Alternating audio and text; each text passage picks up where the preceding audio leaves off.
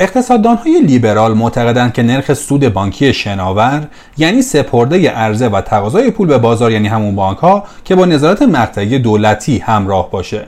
در شرایط فعلی اگرچه کاهش نرخ سود بانکی مطلوب اصولگرایانه و نرخ سود بین بانکی هم به عنوان پیشنگر نرخ سود بانکی عدد کاهشی رو نشون میده اما سود بانکی کم و کمتر به معنی نرخ بهره پایینتر برای حمایت از تولید. تا اینجای کار این رویه مطلوب اقتصاد و تولیده. اما این عبارت فریبنده در شرایطی که کشور با های 40 درصدی همراهه منجر به مصادره نقدینگی بانک ها به بهانه تولید توسط مافیاها و رانتخارها میشه. قسمت 279 پادکست بورس پلاس رو تو روز یکشنبه 13 تیر ماه 1400 مهمان شماییم ما تو این پادکست به بررسی روزانه اتفاقات بازار سرمایه ایران می‌پردازیم. شاخص کل امروز با کاهش بسیار جزئی نسبت به روز کاری قبل مواجه شد و در رقم 1 میلیون و 243 هزار واحدی ایستاد. شستا و شپنا بیشترین تاثیر منفی بر شاخص رو داشتند. ارزش معاملات خرد با کاهش 20 درصدی نسبت به دیروز در محدوده 5100 میلیارد تومان قرار گرفت. امروز حقیقی ها حدود 41 میلیارد تومان نقدینگی از بازار خارج کردند و نرخ دلار امریکا و سکه هم نسبت به شنبه تغییری نداشت و به ترتیب در محدوده 25300 تومان و 10 میلیون و 800 هزار تومان قرار گرفتند. در پایان معاملات امروز 221 نماد مثبت بودند که از این تعداد 74 نماد با صفحه خرید به کار خودشون پایان دادند. در مقابل 350 نماد منفی بودند که از این تعداد هم 132 نماد صف فروش بودند.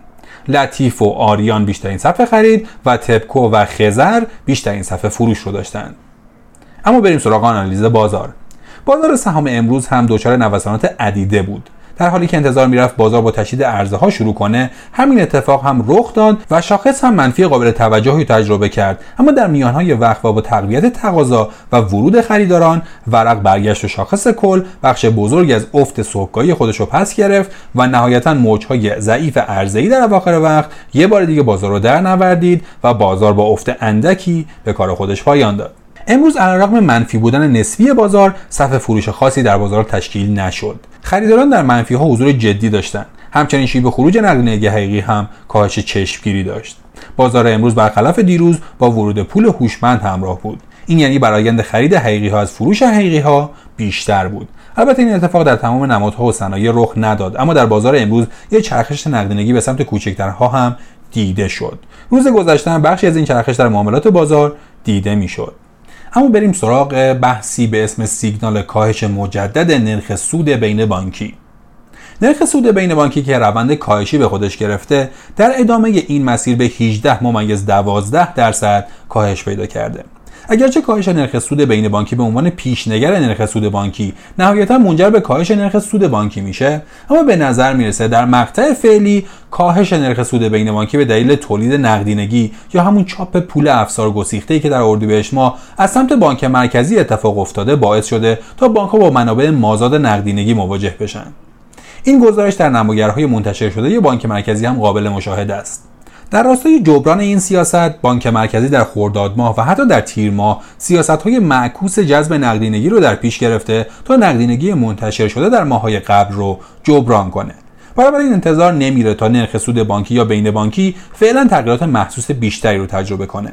البته به زودی دولت جدید با سیاست های اقتصادی جدید مستقر میشه و به طور سنتی اصولگراها خواهان کاهش نرخ سود بانکی هستند. اقتصاددان های لیبرال معتقدند که نرخ سود بانکی شناور یعنی سپردن عرضه و تقاضای پول به بازار یعنی همون بانک ها که با نظارت مقطعی دولت ها هم همراه باشه. در شرایط فعلی اگرچه کاهش نرخ سود بانکی مطلوب اصولگرایانه و نرخ سود بین بانکی هم به عنوان پیشنگر نرخ سود بانکی اعداد کاهشی رو نشون میده اما سود بانکی کم و کمتر به معنی نرخ بهره پایینتر برای حمایت از تولیده تا اینجای کار این رویه مطلوب اقتصاد و تولیده. اما این عبارت فریبنده در شرایطی که کشور با تورمهای 40 درصدی همراهه منجر به مصادره نقدینگی بانک ها به بهانه تولید توسط مافیاها و راندخارها میشه. در نتیجه علیرغم انتظارات و گزارش های بسیار عالی از تراز مثبت بانک ها در گزارشات ماهیانه و فصلی یا سالیانه شاهد تشدید عرضه در بانک ها هستیم.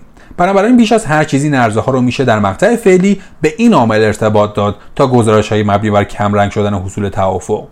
بانک ها همواره در سالهای گذشته هم نسبت به کاهش نرخ سود بانکی واکنش منفی نشون می‌دادند که در واقعیت اینطور نیست. اگه منابع بانک ها در زمان کاهش نرخ سود بانکی صحیح توضیح بشه و واقعا به بخش تولید واقعی در اقتصاد تزریق بشه بالاخره تعداد بیشتری وام در مقیاس به تولید کننده می‌رسه و اگرچه کاهش نرخ سود بهره باعث کاهش مقداری تراز مثبت میشه اما در بلند مدت با افزایش تعداد وام های پرداختی این مقوله هم جبران میشه.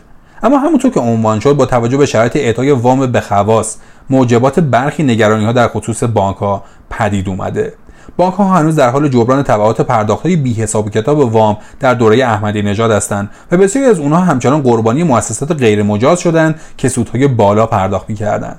بنابراین نه نرخ سود بانکی پایین و نه نرخ سود بانکی بالا در اقتصاد ایران و در هیچ اقتصادی کارگوشا نخواهد بود و نرخ سود باید بر اساس واقعیت های اقتصادی تعیین بشه. اما پیش بینی بازار فردا. شرایط بازار دو مسئله رو به ما ثابت می‌کنه. دیگه نباید مثبت های شدید سال 98 و 99 و منفی های شدید اواخر 99 رو نظارگر باشیم. بازار به مسیر منطقی خودش برگشته. همونطور که ملاحظه کردیم منفی های امروز خریدار داشتن و همین خریداران اجازه عدم تعادل و ریزش خاصی رو به بازار ندادن. از طرف قدرت خریداران هم روز به روز بیشتر میشه و ارزها و اصلاح های بازار ضمن اینکه عمیق نیستن بسیار کوتاه شدن. بنابراین میشه تقریبا با احتمال بالایی روند کلی بازار رو سعودی باشی به ملایم ارزیابی کنیم که در این بین دچار نوسان هم میشه. اما مشخصا برای بازار فردا با توجه به معاملات امروز میشه انتظار مثبت شدن بازار رو داشت. مثبتی که بیش از هر چیز بوی تعادل میده.